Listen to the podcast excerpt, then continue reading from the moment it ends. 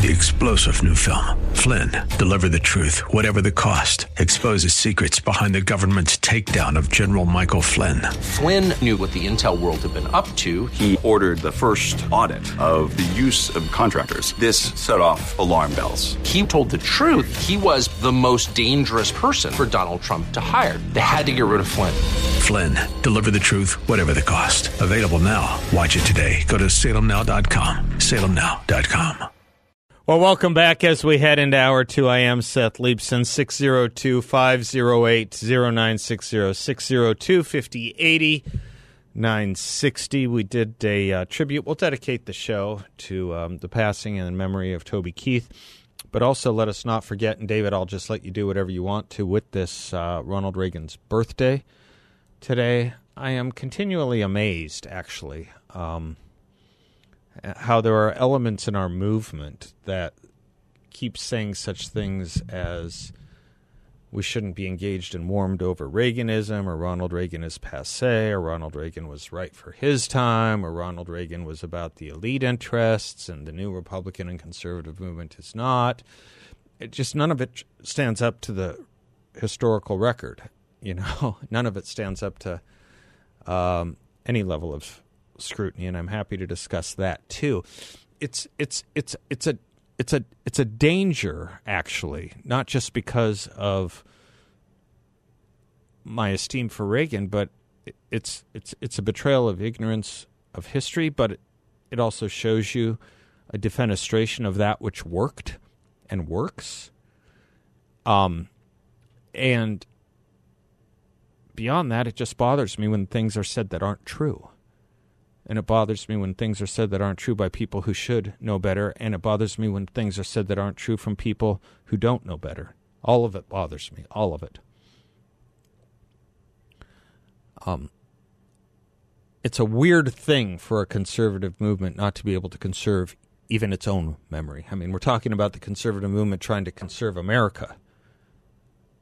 So much more the shame that we can't even conserve the memory of our own movement in any event, um, happy to talk about any of that, as well as the bill that I predicted, uh, the Lankford bill, the Senate uh, Senate Border Security bill, that I predicted would probably be nowhere more to be found in the news as early as Friday, and I may have misjudged it. May have misjudged it by a couple days it's already um, it's already not being covered. Mitch McConnell put the quietus on it by saying it doesn't look like it's likely to pass the Senate. Well, then why did you do this? Why did you put us through this, Mitch McConnell? And you know, there are lessons for Jim Lankford here too. You can't operate in secrecy. And when word leaks out that has people who should be involved in the discussions and in the negotiations being told, wait, just wait, you'll see it when it comes out. You're not operating with all the intel. And then all the intel does come out, and it turns out they were right. You know, this operations in secrecy business, what, what is the point of it? I don't even understand it. Especially, I, I, I just, I, I don't get it. Is it to keep at bay lobbying interests? I can't, I can't imagine for a moment it is because lobbying interests seem to be all over this thing. Is it to keep at bay criticism? I can't imagine that it is because when the rubber hits the road and it needs to get a vote in the House or pass out of the Senate, that's going to come up, isn't it? The stuff is going to come up. I would think, as it has. So within a day of being announced, the guy responsible for it more than anyone else, Mitch McConnell undercuts Jim Lankford and says it doesn't look like he can get out of the Senate. Johnson doesn't even have to deal with it. But look at the political. What's the word I want? Look at the political misfeasance here. You have handed to the Democrats a pretty good talking point for them to run on for a little while, maybe all the way through November. Oh, we had a border security bill. It had some bipartisan support. It was the radical Republicans that didn't want it, or the extreme Republicans that didn't want to touch it. Now, we can say all day long what we have to say about this bill and pick it apart piece by piece, as, as we did some of yesterday and some of in the monologue earlier. And we'll talk about it with the Hallmans in the next hour, who I think have a really good read on all this stuff too. But again, I want to reiterate the basic point that needs to be reiterated, I think. Why do we need new legislation on any of this at all? This legislation that they're asking for didn't exist when Donald Trump was president because he used the office of the presidency and what was already written in the law in Title 8 of the United States Code. In other words, federal law. We don't need new law. Why is it that we now have months of illegal immigration that were the same number as years that Donald Trump had. Because we need a new law, or because Joe Biden, on day one of his presidency, changed about 30 different orders of Donald Trump's, reversed them, and invited illegals, and then put in charge of it all perhaps the most incompetent person in the entire edifice of the federal government, Kamala Harris. Kamala Harris will be the next president of the United States if Joe Biden is reelected. There is no way this man can serve out the rest of his term. I don't know about any kind of timetables for his health at all. I'm just telling you that his cabinet will sit around a meeting with him and say, This cannot go on. I should think, I would think. Remember how much talk there was about using a constitutional amendment to have the cabinet get rid of Donald Trump? Gosh, they just blew everything past the number 10 on the dials with Donald Trump, didn't they? Well, it will be triggered with Joe Biden maintaining the presidency of the United States should he be reelected. I should think. Which means Kamala Harris will be the next president of the United States if Joe Biden is reelected. Think about that. Think about that. It's like trading in. I don't, I don't know. I, don't, I can't do the analogy that quickly. I, I can't do the analogy. It's like it's like trading in. I don't know. Jimmy Carter for George McGovern or something. It's like trading in Jimmy Carter for Joe Biden. That's what it's like trading in. Jimmy, Joe Biden to Kamala Harris is like Jimmy Carter to Joe Biden. Things are so much worse now so much worse. And the border is so representative of it all. It's so representative of so much. It's representative of that which we're supposed to put up with. It's representative of everything that flows from the openness of the border, as I was talking about the last hour, whether it's crime, whether it's trafficking of drugs or human beings or children, whether it's the expenditures that it involves so much that we are willing to put up of is up with is spoken about with this one crisis, this one issue. And there are people, seriously, there are people, like Adam Carolla said, who don't think it's an issue at all, who think we're crazy to even talk about it. I don't know how they exist. I mean, I sometimes think we live among an invasion of the body snatchers. I honestly do, or brain snatchers. I honestly do. I mean, Ronald Reagan's great speech and worry and quote that everyone took and ran with, but I think took and ran with it for granted was that we could wake up one day in this country not recognizing it. And I think there are a lot of people here looking around and saying, What happened here? This is not the country I remember 10 years ago, five years ago. Well, I'm not going to put it all on what we did with COVID, but it's as good a time as any to remind of what Adam Carolla said. COVID took out a lot of people, most of them still alive. And I think Matt Labash is right too. There's a lot, a lot of mental health issues, not just in our kids, but in our adults as well. 602 508 0960. 602 5080 960. We'll be right back.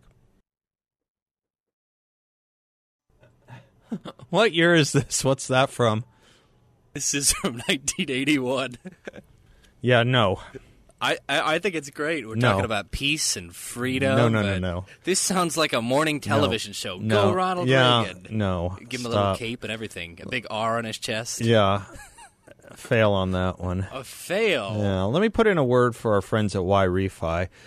Of the show are brought to you by them, and they're a great company. They have a wonderful investment, secure and collateralized portfolio where you're in control. You can turn your income on or off. You can compound it, whatever you like. There are absolutely no fees. You have peace of mind. There's no attack on principal if you ever need your money back, and you get a monthly statement with no surprises.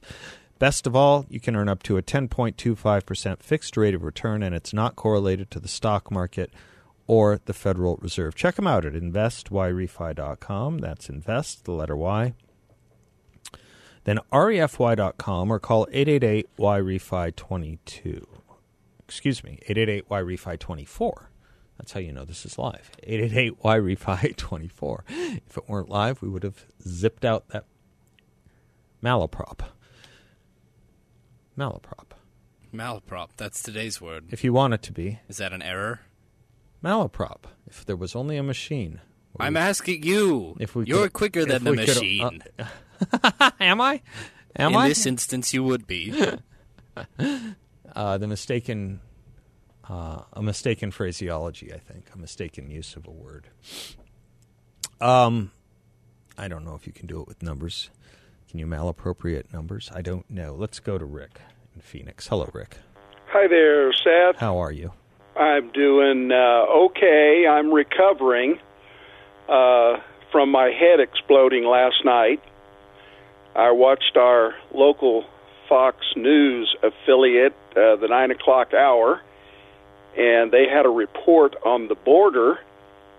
I say report, it was uh, more like an advertisement for passing the border because they had about four or five clips from Kyrsten Sinema uh, telling why it was so good and why it should be passed, and no clips of Speaker Johnson or anyone opposed to it. The only thing they had at the end of the story was they said Speaker Johnson said that it was DOA, They and that was the sum total of the news report. They didn't have any uh, any uh, local Congress people that they wanted to have on board to talk about it. They couldn't find a Republican congressman or woman. It's amazing, isn't it? couldn't find Schweikert or Lesko or Apparently, no one is opposed to it. So. Okay, okay. Yeah, uh, which I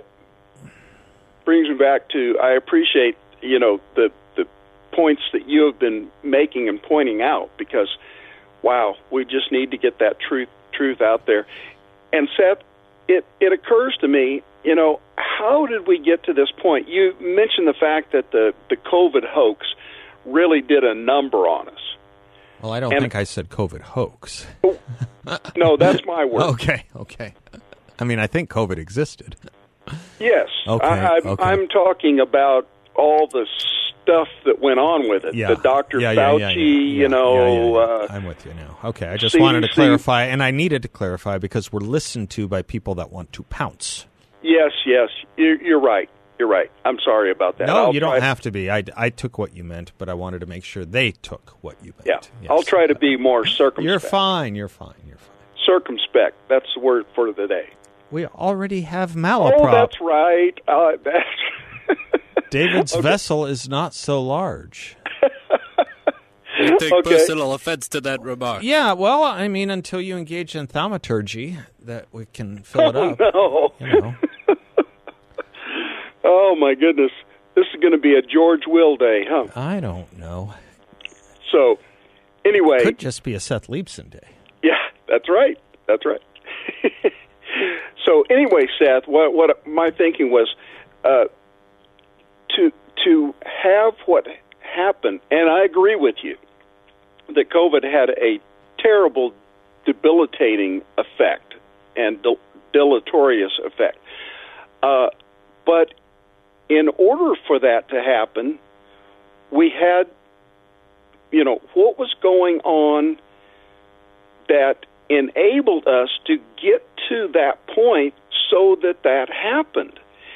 And when you were reading the earlier the article, I think it was an article about lunacy. Yeah, yeah, yeah, yeah, yeah. Okay, it reminded me there used to be uh, a radio talk show host named Michael Savage, and and he was uh, frequently said something to the effect that uh, uh, liberalism or leftism is a mental disorder or disease. And I'm thinking, you know, what happened was that that disease went unchecked for so long that, like a contagion, it spread. And as one of your callers, Doug, uh, ha- has pointed out several times in discussions with you, uh, way too many of us as conservatives uh, just sort of allowed that to happen. You know, we didn't engage like we needed to in order to stop it from happening. And so it happened. And now we're at the point where, wow, it, you know, it's it's do or die. Yeah. What do you think? Uh, Well, I mean, I have talked about I yeah, I, I haven't thought about the disease model of the ideology tremendously, but what I have said is that um, the Democratic Party in this country and the liberal left in this country now, whether they recognize it or not on the ground, fully embrace a series of concepts from Marx, Karl Marx, that have suffused our culture and increasingly our politics. You have over 100 state legislators across the country that are proud to proclaim themselves socialists. You have something like five in the House and at least one in the Senate by proud declaration. This was unheard of when you and I were growing up. And Right. what I would say is that there was indeed a lab leak in this country. The lab, uh, not Wuhan, uh, which had a leak of some kind or other that affected our lungs, but one here from Ivory Towers that affected our brains. And it Yeah. is the Marxist doctrines that have suffused our colleges, universities, and now increasingly our high schools and elementary schools. And we're graduating 8 million of these people a year, four in high school, four in college. How does that not have an effect at some point? Well, it sure as damn heck does now. And we're living Yeah. with it. And Yeah. I don't know if it's um, I, I don't know if it's too too far entrenched or not. This will be the election that determines it. This will be the election that determines whether um, everyone who says, "Oh, those are just crazy people that you know have followers on Twix or Facebook or Instagram or whatever," and they get repeated and repeated amongst their own friendships. We shouldn't take it that seriously. I don't know that that's true or not. Look what we did to ourselves during, as you mentioned, COVID the normal ones were the ones who were shamed. The inmates did take over the asylum. Maybe there is a disease model to this. Welcome back to the Seth Leibsohn Show, coming to you live from the Patriot 960 AM studio, brought to you by the veteran owned Midas Gold Group, your trusted source for precious metals. Would you say I'm easily distracted? Maybe. Yeah, yeah? You think I have a little. Like if I walked in here with a plate of nachos Yeah. or a nice sizzling Yeah. fajita or Yeah. something. I've got Mexican on the brain. You do. I can Um, see that. If I, you know, I think you'd be very easily distracted. You could try a cheese crisp at the Dirty Drummer. Cheese crisp. They the do have Drummer. 'em. Yeah, they, they they do. I had one with you last real, week. a real Yeah. one, a real one. My favorite meal so far there that I've had is their chicken wings, though. And if you go, ladies and gentlemen, get them grilled. have to get them grilled Yeah, yeah, because they're yeah. real and they do them on the grill. oh yeah, they're amazing. How, well, I ask because I just stumbled across. I was just checking out the New York Times, and they have a big article: "How to Hunt the Sasquatch." Distraction. New, yeah, right. It's a psyop. Yeah, New it's a distraction. New York Times. I need another commercial break to read it. Um, the story that's not the story I really wanted to share with y'all though. the one I wanted to really share with you, though that is there, and I will be reading it, is in the Wall Street Journal today by a Jonah Winter, who is a children's book author. Um, and um, can I read the whole thing? I don't know. Um, Scholastic is one of the great big book publishers, and they canceled the contract with him um, over a book on slavery. Um, and they canceled it because he himself isn't black. Um, he writes Scholastic's cancellation marked the beginning of a brave new children's book world. It's detailed in a report called Booklash. So called progressive activists discovered they had power through social media and they wielded wielded it, assailing book after book with charges of offensiveness and demands for cancellation. Children's publishers now live in fear of these activists, terrified of showing up on their radar with a book or author that could be deemed problematic, meaning out of alignment with the activists' puritanical code. According to that code, an author's identity must match a book's subject.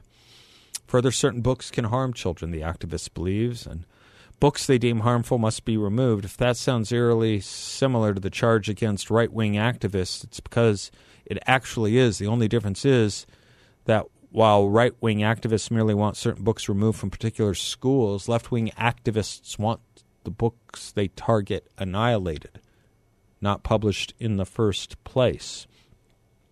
An initially much praised book of mine in 2017 about the atom bomb was attacked with the inaccurate charge of having erased American Indians.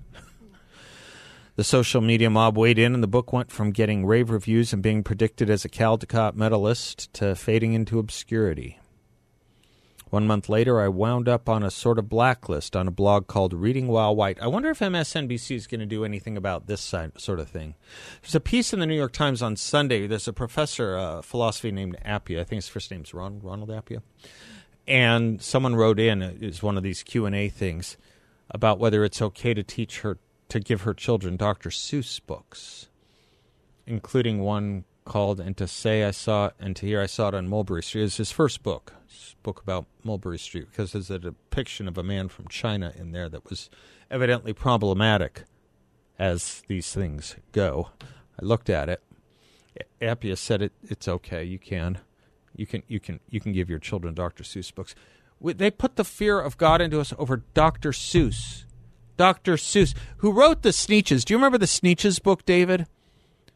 He wrote it in 1953 about warring factions based on whether you were born with a star on your belly or not. 1953 would have been the year of Brown versus Board of Education was being litigated in front of the Supreme Court. So he didn't do black and white, but he did stars on your bellies and not.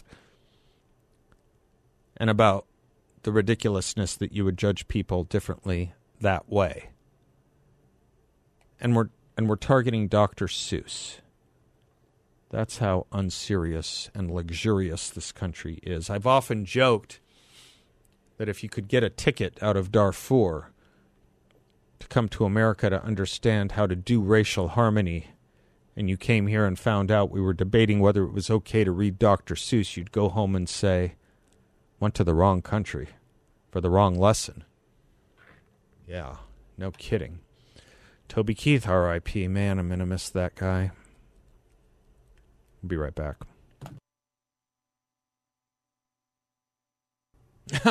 Wow.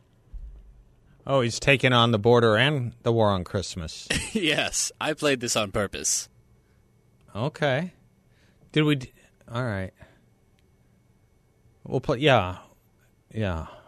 Easily distracted? Yeah, I'm easily distracted. he still has Sasquatches. oh, I was reading the review of the Sasquatch book in the New York Times. So it says how to find them, how to hunt them. I, I remember. You'll like this. I was I was at um, at a dude ranch for vacation some few years back, some several years back, and um, one of the things they had was a nature hike led by a uh, a zoologist. You know, because there was a lot of interesting, you know, animal wildlife to see. and I said to him, "Do you ever talk about you know, our version of Sasquatch, like the Mogollon Monster or anything like that. And this guy, this he's a real, you know, this is a real, I don't know, is he a zoologist or whatever?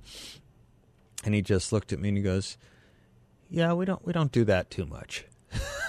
we don't do that too much." I should have offered. I should have offered to give a separate tour, huh? Should have offered to help. I should have offered to help. The reason I'm so moved by this piece in the Wall Street Journal today, cancel culture dominates children's literature, is I'm so. Um, do you remember the word from yesterday for bewitched? Did you write it down? Ensorcelled? Ensorcelled. That's I am right. so- and I said it was archaic. It's not. Google said that. We don't trust Google. We don't trust Google. Um, also, where did I learn it? If it's so archaic, A druid, I know I'm old, but I'm not. You know, a druid, or a dragon, or I'm King older Arthur's than court. you, but I'm not. You know, I'm not ancient. I'm bewitched by the the import of children's literature because it's how it shapes a culture, how it shapes a society. It's a little bit what predates what um, Rick called earlier about. You know, um, it's a big theme of mine. How children learn, how they read, how they're conditioned to move into various stages of life and maturation, including intellectual and mental and psychological and sociological and anthropological, truly development. How they move through the stages of life and mature. This is an important civilizational objective. And a culture that takes its children seriously takes seriously what its children read. We know this from the Bible, we know this from Plato. And um, we used to know it without even really having to say we know it from the Bible or we know it from Plato. That's why if you ever get a chance to go into a big bookstore and you go to the children's section, you'll see you'll see often people my age and older looking for some to see if they still have some of the books we remember from our youth. Does the book does what does our book place? What's our book place called? The book gallery? book gallery. Do they have a children's section? I need to look. We need to look next time. Do they? I have can't I asked you? say that I've I don't remember. actively gone and tried to look for children's books there. yeah, I'm However, gonna they look. have a nice paperback section in the back, which I feel like is more of what you might call adolescent. I'm going to look because it's fun to recognize that some things are still standard. You know, some things have lasted the test of time. It's interesting to me, actually, when I was reading this op ed in the Wall Street Journal, I was thinking to myself, you know, the book publishing, what are the, maybe, what is the need for new children's books in a way? In a way, I was just kind of asking, you know, we had a wonderful, rich, and deep river of children's literature, many of which lasted forever, much of which lasted forever. And yet we're cranking out new ones, you know, by the day. They're not better, I don't think. Maybe some are. Maybe some are really good. I haven't seen much that competes with the kinds of stuff I remember growing up on. But in any event, my larger point is we used to take this thing kind of seriously. This is why the book wars in kindergarten and first and second grade and Moms for Liberty is such an important issue. You know, when the uh, when one of the co-founders of Moms for Liberty was on with Joy Reid and started actually saying to Joy Reid, "Why don't you say what's in this book? You won't talk about the words that are in this book. You won't talk about why kindergarteners need to know the word." Anyway, you take the point. You can use your imagination. Anyway, this this is an important thing because when you wed it to what I was saying earlier about a society that seems to have lost its way, where the center cannot hold and things are continually falling apart, and the falcon cannot find the falconer, whether you want to write it up as mental distress or something else, just absurd craziness in our society. You know, it, it happens over time. It happens over time. There's going to be a big debate over holding parents responsible. I guess a court found one responsible for involuntary manslaughter today. There's going to be a big debate in society about holding parents more and more responsible for the dastardly actions of their children.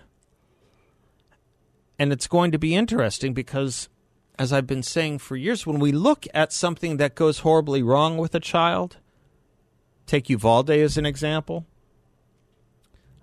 but you can use any number of them. We focus on that day, don't we? We focus on that week of that child's life, don't we? What about the first 18 years? How come we don't ever think about that? How come we don't ever think about the 17 years before that one day? I don't want to say this is entirely parents' faults, but it's adults' faults. It's adults' faults, whether they're in the schools, whether they're in the homes, whether they're in the environments, whether they're in the psychological and counseling professions. Children are not allowed to live alone for a reason. They have to be brought along and telling them the right stories, telling them nurturing and healthy and important tales that put violence in context and in perspective and put other things in context and perspective matters. It's the message of the important fairy tales we grew up knowing to teach us how to get along in society. And we end up graduating college or high school or going out into the world as adults and we realize we're living amongst a population that didn't get the same lessons we thought we had to have, that we all lived by, or got them and ignored them, or got them and forgot them. But we're living amongst people alien to a code of civics, moral, morality, sociology, and really just civility. We're living amongst fellow human beings who just don't have the same socialization socialization that we do or moral lessons that we thought we all needed. And it leads to the anarchy and the craziness I was talking about a little earlier. And here we have books that seem to be written by wholesome authors with the right messages that are being canceled based on the race of the author. It's a sick society that thinks race is more important than your brain. It's a sick society that thinks your race dictates your thought. We used to be taught that too. We thought it ended in 1945. It's alive and well here. Oh yeah, that's a that's a powerful one, isn't it? Hope on the Rocks, I think. Yeah. That's that's a video worth watching. Portions of the show brought to you by our good friends at YRefy. How about a secure investment that actually helps people? You're in total control. You can turn your income on or off. You can compound it whatever you like with YRefy. And there's no attack on principal if you ever need your money back. You get a monthly statement with no surprises, of course. And there are absolutely no fees. Best of all, you can earn up to a 10.25% fixed rate of return, and it's not correlated to the stock market or the Fed their investment in this secure and collateralized portfolio. You can learn more about them by going to investyrefy.com. That's invest, the letter Y. Then refy.com or call 888-YREFY24. 888-YREFY24. Bruno Bettelheim, in his classic work, The Uses of Enchantment on Children's Literature, writes that an understanding of the meaning of life is not suddenly acquired at the age of chronological maturity, or at any particular age. This achievement is the result of a long development. Wisdom is built up, small step by small step. Unfortunately, too many parents want their children's minds to function as their own do, as if a child's understanding of himself and the world did not have to develop as slowly as his body does. The child must therefore be helped to bring order into the turmoil of his feelings. He needs a moral education that subtly, by implication only, conveys to him the advantages of moral behavior through that which seems tangibly right and therefore has meaning for him. He was writing this in 1976. For a story, he continues, to truly hold the child's attention, it must entertain him and arouse his curiosity, but to enrich his life, it must stimulate his imagination, help him to develop his intellect and to clarify his emotions, be attuned to his anxieties and aspirations, give full recognition to his difficulties, while at the same time suggesting solutions to the problems which perturb him. In short, it must at one and the same time relate to all aspects of his personality, and this without ever belittling but on the contrary, giving full credence to the seriousness of the child's predicaments while simultaneously promoting confidence in himself and in his future. Unlike many modern stories for children, Fairy tales present evil as being no less omnipresent than virtue. It is this duality that poses the moral problem and requires the struggle to solve it. The characters are not good and bad. In the best of fairy tales, he goes on to point out they are good or bad because polarization dominates a child's mind. Nowhere in the recommendation, traditional recommendation of how to teach children, does it say, and make sure that the person writing it is of the right race. Three star general Michael J. Flynn, head of the Pentagon Intelligence Agency, knew all the government's dirty secrets. He was one of the most respected generals in the military. Flynn knew what the intel world had been up to. He understood its funding. He ordered the first audit of the use of contractors. This set off alarm bells. The explosive new documentary, Flynn, Deliver the Truth, Whatever the Cost, and covers the facts behind this scandal. Flynn told the truth. He was the most dangerous person for Donald Trump to hire. I find out the worst enemy that I'm going to face in my life is right here in America. They took my assessment and they wanted me to change it. And I was like, I'm not changing it. They had to get rid of Flynn. With in depth interviews, archival footage, and never before seen personal records of the man behind the headlines. I just felt like I was drowning. Flynn, deliver the truth, whatever the cost. Available now. Watch it today. Go to salemnow.com. Salemnow.com.